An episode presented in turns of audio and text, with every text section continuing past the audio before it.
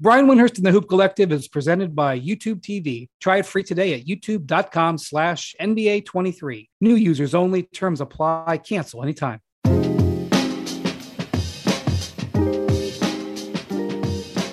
Hello, welcome to the Hoop Collective podcast. We talk about the NBA, which we're doing on Tuesday afternoon. Just back from Las Vegas to the friendly confines of New Orleans where is it more comfortable to be right now, Las Vegas or New Orleans, Andrew Lopez? It depends on if you, what's your preference on humidity? I'd, I'd think I'd rather be home and sweating and have, you know, 98 degrees, feel like 110 than be in the, the baking oven that is Las Vegas. Although I did get out of Las Vegas before, it's going to be like 118 this weekend. So I think, I think I won. I don't, I don't know. Tell me if you think what I'm about to say is insane. And I know that we talk about the NBA and we're now talking about weather, but you tell me if you think what I'm about to say is insane. As a veteran of many of many weeks spent in Las Vegas in July and August in my career covering Summer League and Team USA, I believe you can smell the heat. And what, what I mean by that is it gets so hot. There's something that comes off the concrete or the asphalt, and I can smell. There's like a I, think you're just smelling people's feet. I, think, I think you're just smelling people's feet burning on the cement. I think that's all that is. Okay, well, I can't deny that possibility. so, you were on the Victor Wembanyama beat for us in uh, Las Vegas. Your first experience with him, but you also were in San Antonio mm-hmm. for practice. You were there for when he was introduced. So I think you may have exceeded you now replaced me at ESPN for interviews and time around Victor. so before we talk about the Vegas week, I just want to know what do you think of him? What's your impression of him? Um, you've obviously probably heard a lot about him. Tell me what you think. You know, as as most like you know NBA nerds on Twitter, I've you know been following something about Victor since he was 15, 16 years old and and and watching clips and seeing exactly what he was going to do and how, how it was going to going to pan out. Watched. I remember. I think it was. I think during the games in, in Vegas, the the initial ones, the the G League exhibition ones, um, when he played the Ignite and Scoot. I remember like there was a, game that night that I had to cover and I was like, I was very upset that I had to cover it because I think it might have been like, it might have honestly, it might have been Zion in San Antonio uh, for one of his first preseason games back, honestly. But I remember like having to go back and like, no, I'm gonna watch this full game as soon as I got back to the room that night and watching the second game and, and being so impressed and following him obviously throughout the season, like like most NBA fans have. But the the thing that has jumped out to me in person, seeing everything that he has done since the draft, you know, throwing out the first pitch at the Yankees game, doing all the media, doing the subway and everything. It's just how poised he is for the amount of pressure that is being put on him. And I think he's talked about his parents and talked about his agents and everybody around him, his team, kind of kind of mentally preparing him for for what's to come. And I think I, I asked Pop about this at the the post draft availability where, where we talked to Pop, you know, right after the pick. And he again great, you know, credited his parents for everything they have done for him. It's just he he understands his place in the spotlight. I think we kind of saw a little bit about about that even this this past week with the, the, the Britney Spears situation of, of how he came out and handled that and, and and talked about it right away. I think sometimes there's there's teams that probably would have not put him anywhere near a microphone 12 hours yeah, and we have like the that video from that. I don't know right. what happened to her. I you know the video that I saw was she was from the back her head like snapped back. I don't know what happened to her, but what I do know is that Victor had nothing to do with it. Right. I don't think he ever saw her. I don't think he knew it was Britney Spears. I don't know if she what she said, but I can say based on that video, Victor had nothing to do with it. But no. you're right, he did come out the next day and address it. I mean, 12, like 12, 14 hours later, he's in front of microphones talking about it and was very poised in, in how he handled that situation.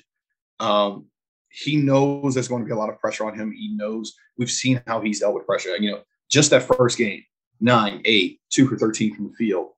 And then he comes back and responds the way he does. And I think he, the, the poise and being prepared for the moment is kind of the thing uh, that has stood out to me, other than the fact that like he's way up there. Like that, that's the other thing that you have to look for is the fact. Look, seven. I'm not buying seven three two twenty five on the roster. All right, I'm well. I'll buy the two twenty five. I'm not buying seven three his, and a half. Let me say this about his height, because I was was saying seven five for months. He, I didn't make up seven five. I was told seven five. Okay, Zion or uh, Zion, Victor announced he was seven three, and when he was measured in bare feet, he came up at like seven three and five eighths, right? Yeah. So that would be seven four in bare feet. That's seven four to me. And in shoes, which is what NBA players are usually measured in. And you know what? I'm pretty sure they usually play in those as well. So I think that might be uh might be key to I'm the measurement. Yes. So I think he actually is seven five when he's out on the court, but for some reason, he doesn't want to be seven five. He does not want to be seven four. He wants to be seven three. So people are now calling him seven three because that's what he wants. But um, you know, one of the things that, that's strange is when you have guys who want to be shorter, mm-hmm. um, like KG for years called himself six eleven. He wasn't. He was like seven one. I think Durant is listed at six ten. Jackson just yeah. pointed out to me he's seven foot. I think. Um, most people want to go taller. You know, like nobody in the right. NBA is very few people in the NBA are six nine because if you're six nine, you call yourself six ten. Six ten yeah. sounds a lot better than six nine. Trey, um, Trey Murphy some, has Trey Murphy has said that before. He's six nine and a half, but he's like, I'm going to call myself six ten because who's going to say they're six nine and a half? He's like, nobody's exactly. going to say they're six nine and a half. And if you're uh, six nine and a half, you can call yourself six ten. Right? Yeah, it's when you're six uh six seven and a half and you try to call yourself six ten. Right. And there's a ton starts. of guys out there listed at seven feet that are not seven feet. Yeah. Okay. But there are occasionally guys who want to be sh- short. You remember, like a couple years ago, I'm going to say maybe it was four years ago, the NBA said they were going to remeasure everybody and give accurate heights. Yep. And like all of a sudden, a whole bunch of people lost an inch. Yeah. Except for LeBron gained an inch. He went from six eight to six nine. LeBron gained an inch. I think KD. That's when KD went from like six nine to six ten. Um, yeah. There was a, a, a few. Yeah. Yeah, maybe KD is actually six eleven, but whatever. Anyway, sorry, I didn't mean to interrupt you, but you know, you, but no. I mean that's that's the other. thing. I mean, obviously, look, the height is right, and you know, I know, I know, I, I watched him. I stand next to Kareem Abdul-Jabbar and I know Kareem is older and he's he's a little hunched over, but he's just he towers just over everybody and everything at all times. The funniest thing to me about the entire week in Vegas is when you you know when you have the team huddle and everybody puts their hand up, you know, for the break and everybody kind of reaches high. Victor still reaches high. Like nobody's reaching you in the huddle. Victor. Like nobody's nobody's gonna everybody's gonna go straight up if they're gonna meet you in the huddle. He's just puts his hand up high, gets you know for the break, and like you just see this huddle of hands here, and then like Victor's is like way up here. It's just it's like come on, man. So that will look he that is obviously one thing, but the, again, the poise that he has shown, poise that he has shown in interviews, the poise that he has shown um, just around um, that has been to me the, the most impressive thing after watching him come over um, just right before the draft. Yeah, I mean, he's been preparing for this for a long time, as you could imagine. It sounded in some interviews like he kind of was doing two things. He was practicing a little bit with the Spurs summer league team, but he didn't go mm-hmm. with them to Sac- Sacramento. Correct. Sounded like he's been spending some time with the Spurs frontline guys uh, and what he didn't just go to dinner with Tim Duncan and Ginobili and um, David Robinson uh, and Sean David Elliott. Robinson yeah. Sean Elliott. He also may have been on the court with like Keldon Johnson and Devin Vassell, etc. Um, did you get that impression that that's what was going on while the team was the rest of the summer league guys were in, in uh, Sacramento? Yeah, I think he actually kind of slipped and said it, and uh, I think it was that first interview. So Jeremy Sochan was was I think stayed back. So he's been working out with those guys, and I think that was kind of part of what go when they went to California Classic. It was, hey, look, you you guys go do that. I'm going to stay back, get settled in San Antonio, but let's work out with these guys, the guys who I'm going to be playing with, the guys who are going to be in the starting lineup with me, uh, things like that. And I think that's probably what he needs to be doing here for the next, you know, two to three months. I think that's what the plan is going to be. Is is the, is the Spurs new facility opened yet? Not yet, but it, it, it should be open for training camp. So Okay. he he made a comment about, you know, I asked him uh, after the the game on Sunday, so the, the second game, you know, what what are your plans? What are you going to do? And he's like, look, he's like, I got to figure out where we're practicing. If it's going to be in San Antonio, if it's going to be elsewhere, we're doing, you know, we're going to have like a little mini camp somewhere, I, I, I guess. So, and I think some of that is because the new facility is is supposed to be open for training camp, but they're still putting the final touches on it and how long they're going to be there. So he's he's going to be putting in work for the next two to three months. And in fact, I think the word that he used, the phrase that he used was, you know, these next two to three months are, are going to be great for me and they're going to change my life. I mean, that's how he's looking at the time between now and the start of the regular season. Let's have some mid-July uh, practice facility talk here, real quick, because we are in the dead period. And um, Joe Cronin, the general manager of the Blazers, announced um, on Monday that it could be quote months and months before Dame Lillard is traded. So uh, we can all go on vacation, Andrew. We'll see you in September. More Hoop Collective podcast after this.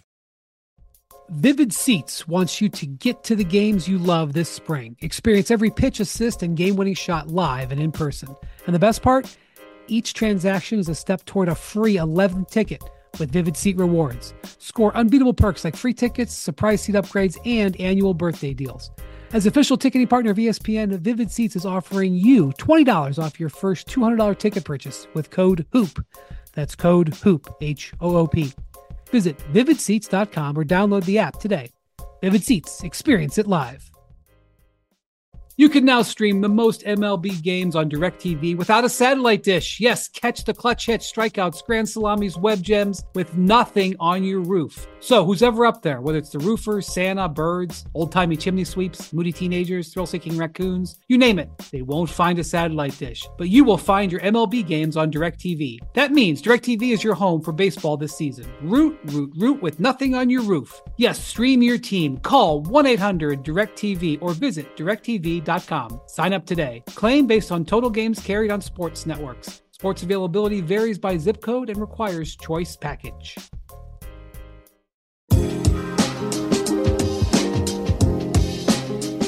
So the Spurs kind of set the standard for the modern practice facility when they opened their current one.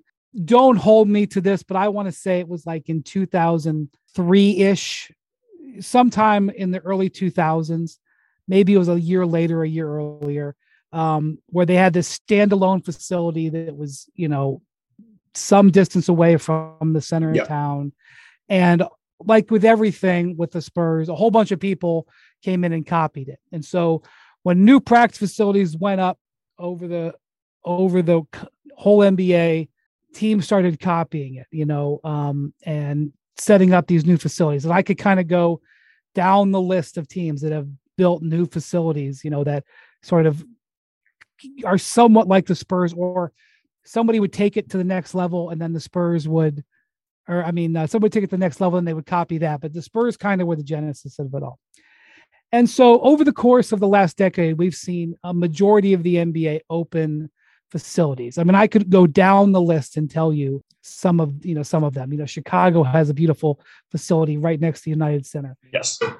The the Wolves opened up facility next door to the Target Center. Gorgeous facility. One of the, The cool Magic. things about the yeah. Well, hold on about that. Hold on about the Magic Oh yeah. the the the Wolves facility, part of what their facility is used to be a movie theater, Mhm. and they kept one of the theaters that they used to like as a big screening room. Uh, Like it's still a theater. Like they It's actually whatever. really fun. yeah The Lynx also know- use that facility yeah right there in, in, in Minnesota as well. So that was nice Right. because it's it's it's it's it's very much a you know the same thing there. the Suns opened up one a couple of years ago. The Lakers and Clippers have opened up the new facilities within the last decade. I literally could go down the whole list. The Cavs opened one that was the class of the league in like 2006, seven ish. Um, that's a little bit not quite the same, but that was it. You know, the 76ers opened a gorgeous facility in Camden and have a helipad there for when Josh Harris flies down from New York so he can land on top of the practice facility. Uh, I could go on and on about Yeah. facilities. The Nets opened one in an old warehouse in Brooklyn. So we were, it's all that was happening. Okay. Then last year, the Orlando Magic raised the stakes and they opened up the I've never seen it, but I've seen Okay. pictures of it. I've So you've seen it? I, I've I've seen it. I've toured it. I've, I've been in it. Okay, go for it. Tell us about Right. I'm sorry, but this is not really about analyzing basketball, but I'm interested in it. So tough luck This- mid July. Go ahead. so the one thing about the Magic facility, first of all, it is maybe a block, block and a half away from the Amway Center. So it, it- it's still very, very close. It is state of the art everything. It is the it's there, there's the, the, the, that I, it's more, and I think what we're going to start seeing, it's more about the lifestyle of, of and taking care of everything about the player rather than just here's two practice courts, here's a weight room, here's a very nice locker room now the kitchen facilities are being upgraded. There's, you know, you can get your smoothies here. You can get your three meals a day if you want over here. Here's a family area that all your family can be in if you want. The locker rooms themselves, there's actual closets behind these lockers. Right. The, the, the players have all like the little things. Each player has a walk-in closet behind his locker. Is Yes. that correct in saying that? That is that is 100% correct. I saw it and I was I I was amazed. The actual training part is all state of the art. All of the medical needs you have, you need to get scanned. You know, which all right, we're used to X-ray, X-ray, everything is in the building. Yeah, one of the things that's happening, like the Hawks have the Hawks and the Wolves, and there may be more. They have an MRI center attached to their practice facility. So a Yes. player needs an MRI, he takes an elevator Right. and gets an MRI. Right. Yeah. It, it- I mean, it's everything about it was just top. I think it was like it was like an altitude chamber, um, which I think more teams are starting to get into now, or, or, or room. And so it was by far the most impressive facility that I think I have seen. And I think, as you said, that bar is now being set. And everybody is going to start having to try Okay, to meet that. so what I'm we saying couple is- so I know I've gotten off topic here, but the Magic reset the standard, and the Spurs are about to reset it again with this facility that's about to open. And teams are trying to mimic what the Dallas Cowboys did when they built, I think it's called the Star, Yeah. a north of Dallas. I can't. I- McMahon's not here. and I can't remember the town that it's in, but like they built like a little Cowboys village. Yeah. and teams are trying to do that a little bit. The Raiders did something like that similar in Las Vegas. It's not quite the same. You know, the Cowboys are pretty unique in how they roll. But anyway, the Spurs, in addition to getting Victor Wembanyama, are about to reset the way um, they train. In fact, the night of the lottery in Paris, when Victor found out he was going to be a Spur, when everything calmed down and, and people were, you know, settling down, and it was like three fifteen a.m. I say like three, four in the morning, probably. I was way. telling I was telling Victor and his parents, I was like, well, wait till you see the facility. I was like almost like acting as an agent of the Spurs, like telling him, like, hey, well, wait till you see the facility that they're but anyway, uh yes, Victor will be he is elected, you know, to not play in the World Cup for the French, which was a real blow for them because the French are trying to win it. The French won silver at the last two major competitions, the European Championships and the Olympics. They want to win it. They've got the Olympics in Paris next year. They want to win gold there. And Victor not playing was a blow, but he's not going to go back to France. He's going to stay in San Antonio and spend the rest of the summer, right? Yeah, that's the plan. And I know he, I, when I talked to him about that, I asked him about that a couple weeks ago, and he said he likened missing the World Cup to not playing an entire regular season with the Spurs. He's like, that's how it feels to me to miss a uh, an international competition. That's that's the level of kid. Like he wants to he wants to win next year as well. I think everything he he wants to do, coming off the full season uh, in the French league, finishing the finals right before the the draft obviously, I mean, skipping California Classic, doing two games in Vegas just to kind of get a little acclimated, but deciding to skip. The, he was just so much basketball he was going to play, and I think some of that has to do with thinking about about the Olympics and being and, and wanting to to to to help the French try to win gold next year. And so he, he it was really a a real tough decision for him, I think, to not play in this year's World Cup. But he also knows like there's other things I want to do. He, he he keeps talking about how he wants to, you know, get his body ready to to try and play an 82 game season. And you could see you could see his conditioning in the first game against the Yeah, yeah. the Hornets He the other tired. night. Was, He looked yeah. like genuinely And- tired at times. and there, a lot of his shots were short. Like it's, there's a lot that he needs to do right now to kind of you know prepare himself and get ready. And I think that's what these next two three months are going to be about is is staying in San Antonio, staying you know with the guys that he is going to be playing with this season, and, and trying to make sure he is in the best shape possible to to do what he needs to do this season. So when you were at practices, you were at various Spurs practices, both in San Antonio and in Vegas. Did you listen to what other players on the team or some of the other said about Victor, like what what their impressions were? So it, it's it's funny when we talked in in San Antonio again because these are still summer league practices, so we're not we're not getting the Sochans, the you know the Keldon Johnsons, the Devin Vassell. Like we're not talking to them in the trade. We're not getting there yet. But like the Malachi Branhams, the Blake Wesleys, the you know the, the other rookies who were playing with him on the summer league team. I think the first one, I think it was Branham, who said like, yeah, the first thing I noticed was how big his hands were, or one of them, one of them said Oh, how yeah, big his I hands were that. one of them said how big his feet were. Like they're they're just as in awe, I think, as everybody else about how big Victor really is. And you know, they started talking about, you know, it's gonna be nice to throw him lobs. It's a it's a very big catch radius that you that you have up there that you can kind of get to. So there, I think it might have been Blake talked about, you know, he doesn't have to jump to dunk it. Like there's layups where he's on his tiptoes, which is just you know, it's it's just some insane things that um, he is able to do on the court, and I think we are just scratching the surface of seeing what he's he's going to be able to do on NBA. By the way, Malachi Branham, second best player in the NBA from St. Vincent St. Mary High School, Akron, Ohio. Just in case you want to ever talk fighting Irish basketball, we should have a roundtable with Malachi, me, and the guy who plays for the Lakers and talk, you know, Irish basketball history. Just, I just want you to properly know. I now know. Yes, I just want you to properly recognize. I don't know how many NBA players your high school has in their NBA right now, Andrew Lopez. But Uh, right now, that would be zero. Yeah, that would be Oh. zero. all right, well, well, I can't help you. Um, yeah, okay. Uh, Branham actually looked not too bad in the uh, in the summer league. I don't have a by the way, I don't have a problem with Victor only playing two summer league games. He played deep into the Yeah. into the se- into the season. I you know it was interesting. I think the NBA um, tried to dangle out a little bait because they're playing the Wizards in Game Three, and the Wizards have Bilal Koulibaly, his um, his teammate. So like I think everybody, I think when they made the schedule, they knew that Victor was going to play probably two games, and so you know they had him play Brandon Miller in Game One, and it was going to be a Scoot in Game Two. Scoot got hurt his shoulder.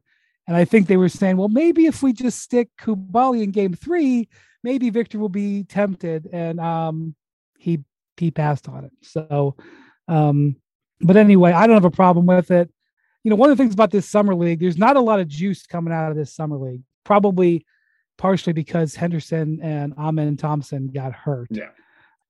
I was just texting with a with a personnel guy today, and he was like, "This is like the quietest summer league, you know, in terms of juice um, in a long time." So, um, and that's the thing. Like after the first four or five days of summer league, like I think we're in. It's Tuesday. We're like day five right now, day four or five. Yeah. We see a we see a a downward trajectory in terms of you know all the players who were sitting courtside they'll go home you know just like any vegas trip after four days that's enough and um It's gonna So it's gonna feel lonely. I think uh, Larry Nance is, is staying, you know, throughout, but it's because um, his younger brother Pete is playing for the Cleveland Cavaliers, and I feel like I feel like Larry's gonna be sitting by himself on like courtside come like Thursday and Friday. Yeah so all the other guys have been like, all right, we got our first weekend, we're out.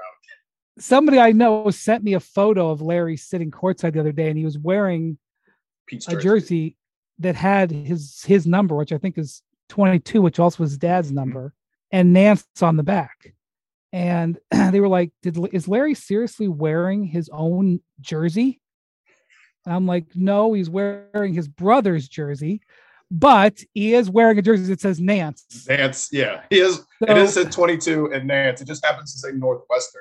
Uh, 'cause I'm pretty sure it was his Northwestern jersey. It wasn't even. I think Pete it was, but I couldn't. You couldn't see the front. You could just see the Okay. back. So yeah, so Pete actually, what Pete, he did his four years in Northwestern and then finished UNC. So he was wearing his Northwestern jersey that day. Another Akron, Ohio NBA product. I don't. know. I can't help you. Wow. I can't help you, Andrew Lopez, if your town ain't producing NBA dudes like this. So I can't. Who do we, who do we Actually- have right now? Malachi Branham is from uh, Columbus, but he went to school in Akron. That's all. You know, that's why we. Oh, call that's all that matters then. You just Yeah. claim him. that's right. More Hoop Collective podcast after this. Two guys drove to work. Neither guy wore a seatbelt. One guy got a ticket. One guy didn't. The same two guys drove home. One guy wore his seatbelt. One guy didn't. One guy made it home. The guy not wearing his seatbelt didn't. Don't risk it. Click it or ticket. Paid for by NHTSA. Now let's talk about the play of the week. The pressure to follow up Hypnotic and Cognac weighing heavily on the team. Hypnotic was in the cup, blue and ready for the play. And boom, Añejo Tequila came in with a smooth assist to Hypnotic's tropical fruit finish. Shaken, strained, poured. It was green and good. The playmaking splash shifted the tempo. Another great cocktail from the Hypnotic team. Every season is Hypnotic and Tequila season. Hypnotic Liquor, Bardstown, Kentucky, 17% alcohol by volume. Hypnotic reminds you to think wisely, drink wisely.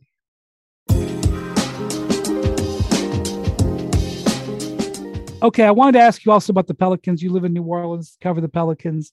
We've had an interesting summer. How would you phrase what happened with the Pelicans and Zion this summer? A lot of things have happened with Zion this summer, but it has been um, Non female companion yeah, division. not, yeah. As far as the the actual basketball, there, there was one I think kind of maybe maybe somewhat significant move in, in just what they have done with Z is, is when the Pels decided to get rid of uh, Teresa Weatherspoon, who was Zion's kind of PD coach the last few years, and I think it, it had nothing to do with relationships or, or you know, with, I mean, how her relationship with Z and how they were developing or anything like that. It was just more of a, a, a staff and personnel issue where Willie Green, who when you know when Willie Green was brought in, remember he was brought in right after Stan Van Gundy was here for one year in New Orleans, and a lot of that staff ended up just staying the same. So when when Willie really started, I think he was really he only able to bring in one or two guys of of his own uh, to be on the staff. I think a lot of we're still kind of holdovers, and I think this is just kind of a natural progression in him, you know, being able to get more people I staff. mean, right I'll. Just say what it is. You know, when he was hired, his reputation as a head coach was not established. He was Right. sort of a, I don't want to say weak because you would never call Willie weak, but he didn't possess, ex, you know, extraordinary leverage, and therefore did not have as much control over his staff. And this is not unique to New Orleans. And after doing a pretty good job the first two years, Willie has established himself and frankly is a stronger positional, you know, he's got more say and more Right. strength and he has more leverage and he's getting to call more shots on who's on his staff. And I presume that he was ready to make a change in that regard. I think right, that's and the way to put it. Am I off and- base? and there's there's been some uh, some a few more chances, but they like they brought in James Borrego this year, which is is is kind of a big move for them. And Borrego actually has a very good relationship with Willie. He was an assistant coach the one year Willie Green was was in New Orleans. Um, then he was an assistant coach in Orlando, where Willie Green spent his final year, and actually was I think playing a 34, 35 year old Willie Green down the stretch when he took over as the interim coach in Orlando because of how much he trusted Willie. So now Borrego's kind of in to run the offense a little bit here for for the Pels this year. Um, he's got you know Jarron Collins who who interviewed with you know Detroit for for that job and was was was a candidate before they decided to make Monty an offer that Monty couldn't refuse um, to to go to Detroit. So it- it's slowly building up the staff kind of in the way he he wants. And I think that was kind of one thing. And I think they brought Z in to tell him that news face to face rather than let him find out on social, which I think was was kind of it shows you the you know how they want to look. We're, we're, this is something that we know means something to you. We don't want that to be something you find out on social or something you find out from somebody else. So they brought him in for that. Um, he has been at the facility more than what he has been in the past, and that's uh, somewhat of a byproduct of before he's kind of when he has been in New Orleans in the summer, he works out on his own. That's just how he has done stuff.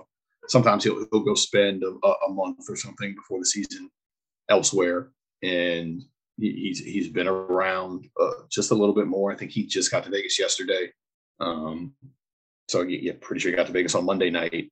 So he has, you know, it, it's still going to be a lot about getting him right. They've also made a change in the and this is not necessarily exactly have to do just with Zion, but they have made a change in their in their training staff. Um, Aaron Nelson, uh, who was much heralded when they brought him over from Phoenix, is now shifting to um, a different role. He, he's going to be not around as much, um, so they're going to take a different approach with some of the training stuff. And that was something that David Griffin talked about at the end of the year. They had to look at a lot of different things with how they were doing stuff. It, it wasn't just a Brandon Ingram issue. It wasn't just a Zion Williamson issue, but it is a lot still going on. I think uh, Z kind of made like a little pop up surprise appearance on on think it was Gilbert Arenas' podcast on, on Monday night. He talked about he's working now. Yeah, what do you think about that? I thought it was uh, I thought it was interesting that they got him to sit down for ten minutes and talk about um, the diet and the, the the the training stuff. And you know, Z Z said, look, I'm a hooper. This is what I want to do. I'm not I'm not the guy who's out here trying. I'm not trying to intentionally miss games. I am hurt.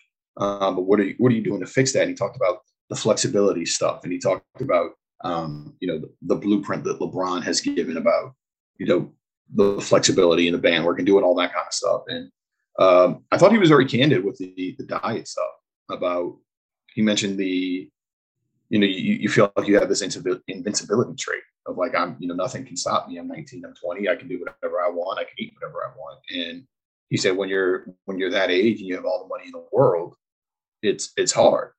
And I think he he has had to deal with that. And I do think right now I'm I'm, I'm just Very interested to see if what has happened this summer from the off the court perspective is going to have a major effect on him on the court in a positive fashion. Whereas it's going to make him lock in a little more, responding to the, the kind of the embarrassing nature of what has happened and, you know, see where that goes. But I, I thought he was candid in, in, in, the brief time he was there. And that's, uh, that was good to see from, from him that he's, you know, he's, he's, he's not going to shy away from, from, you know, talking about stuff like that in, in, you know, in certain settings. Yeah, so the Pelicans are a team that is one of the more fascinating teams. They kick the tires on Scoot Henderson who knows what they really if they ever made a real offer i've i talk about this on the pod re- repeatedly offer is a is a sensitive topic in the nba and i understand why because you're worried about players i don't know how serious they got with charlotte and portland i know they talked to them it's my understanding that it was a a very much a pick based offer more than anything else, or not even offer. Let me not use that word offer, like you just said. It was a picks based discussion. Um, the Pelicans have all of their own picks, you know, for the next seven years. They they have the Lakers deferment pick uh, that they could could defer to 2025 as a couple of unprotected Milwaukee Bucks picks, and, and it was if you want that, we can have the discussions. And it didn't go much much further, but it was it was mostly pick based. Um, from what I right. Well, you're not getting the number two or three pick in this draft by offering future firsts. Right. So if that's what they only were willing to talk about, then they were never getting it, and they didn't get it. So, um, but you know, whatever. Um, it has been. Um, who knows how many times this has been said in New Orleans. They were the number two seed before Zion got hurt. Um, they have. I've said it a lot. I know that much. right. They got Herb Jones done this off season. Uh, he they didn't pick up the option to lock him into the four year contract, which I liked because Herb Jones is a high quality player. Um, so uh, they are flirting with the tax for the first time ever. Um, yes, they are.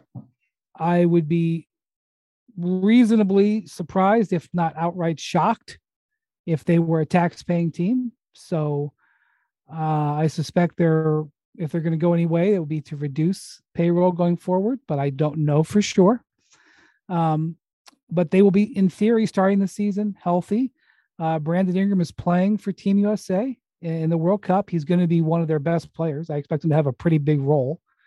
Uh, I mean, uh, wing scorer who you know who can shoot from the perimeter. That's like gold. I mean, Kevin Durant is in most people's view the greatest Team USA player of all time um, in terms of his accomplishments and the volume of accomplishments. Uh, there's some guys who have tremendous cases for that, you know, Carmelo being right up there, but I think it's it's Durant and Brandon Ingram is cut from the same cloth as Durant. He's not Durant, but he's, you know, that type of player. And so that type of player is extraordinarily valuable in that setting. So he, you know, I would assume would be coming into camp in good condition, in good shape, coming off that experience. Do you believe that the Pelicans can get back to that level that they were at? You know, assuming Zion is able to play. It's, I do, and it's it's still just a lot about health, and I think everything comes down to health. They traded for CJ McCollum, you know, 18 months ago, or whatever it is now, and in that half of season, and then all of last year, he has played in 10 games with Zion Williamson and Brandon Ingram. Obviously, he missed the. I mean, I know you've said that stat several times, but it's it still halts you. 172 minutes, 10 games, plus 60 in those 172 minutes. Again, small sample size theater for, for what they've actually been on, but the fact that it's been 10 games since you know February 2022 is is kind of alarming. It's it's always about health with this team, and it has been, and it will continue to be uh, about health. If they are healthy, if this is a healthy team, then yeah, I do I do feel like they can compete. I mean, they they had a stretch there in December, and even during that stretch in December when they it was a good it was like a four or five game stretch where they like they beat Denver here in New Orleans. Then they had the two Phoenix games. That was you know one of the ones where the with the Zion windmill um, at the end of the game against Phoenix, and he made the comment about you know they eliminated my team. I, I felt some kind of way and you know they they flirted with being first in the West at that point. But Brandon wasn't even playing in those games. You know, Brandon had hurt his toe the end of November. In December might have been the best I'd seen this team look. Um, you had Trey in the, in the Trey Murphy in the starting lineup. You know, he was shooting great, and I think there's just if you can figure out the health situation, you can take a step. I know one of the things that Griff has talked about uh, David Griffin is, you know, getting some rim protection for this team. For a team that was still what sixth or seventh in, in, in defense last year. Um, you know, they they still finished yeah, pretty high. They, they they the reason they were able to even mildly stay afloat was because they defended, and that's really, I mean, that's because they have, you know, good perimeter defenders, and that's also because Willie Green is a coach that has high standards, and that, you know, it can, it can help carry the day even when they've been decimated by injuries. Yeah, I think one of the reasons why they actually, I mean, we we, we talk about the Zion injury, it, it, another injury that hurt them down the stretch. I talk about, you know, he wasn't maybe very he wasn't 100 percent down the down the the stretch of the season, but they missed Jose Alvarado a lot in the last Big month time. and a half of the year. They missed Jose a lot, and I remember we went up to you know, spoke briefly with Jose in Vegas, and he's like, "Look, I'm back. I'm back." He was hyped, and I think talk about another guy who's going to have a big role in World Cup. Jose is going to be there with uh, with Puerto Rico, and I think he's going to to come into the season, you know, feeling pretty good and feeling, you know, that he's got to make up a little bit for lost time, not being there last month and a half season or whatever it was. But I think what you see is it, it, the health is there. You you see the vision. And Griffiths talked about rim protection, but you know, so if they could still maybe try to do a deal, and I think the easiest route to that is some sort of JV or Kira Lewis combination. That's really the only thing that kind of gets you to um, I guess maybe the money that you would like to be at, or and then still being able to stay below the tax if you're going to stay below the tax once the season starts. So it's eh, I thought they would make more moves this offseason. I, I didn't think they would essentially just try to run it back. I mean, all they've really done is replace, you know, Josh Richardson leaves, you replace him with Jordan Hawkins, your number 14 pick. Um, you let Jaxson Hayes and, and Willy Hernangomez walk. You replace, you know, one of those with um, Cody Zeller on a minimum deal, and then I think EJ Liddell you upgraded from a, a two way contract to a to a full contract. And I honestly, I think if, if EJ Liddell doesn't tear his ACL, I think probably a year ago, either today or tomorrow, somewhere in there, because it was late later in summer league. If he doesn't tear his ACL, he probably has a contract spot last year. Maybe he's not on a two way, but I think, I mean, that's really all you've done.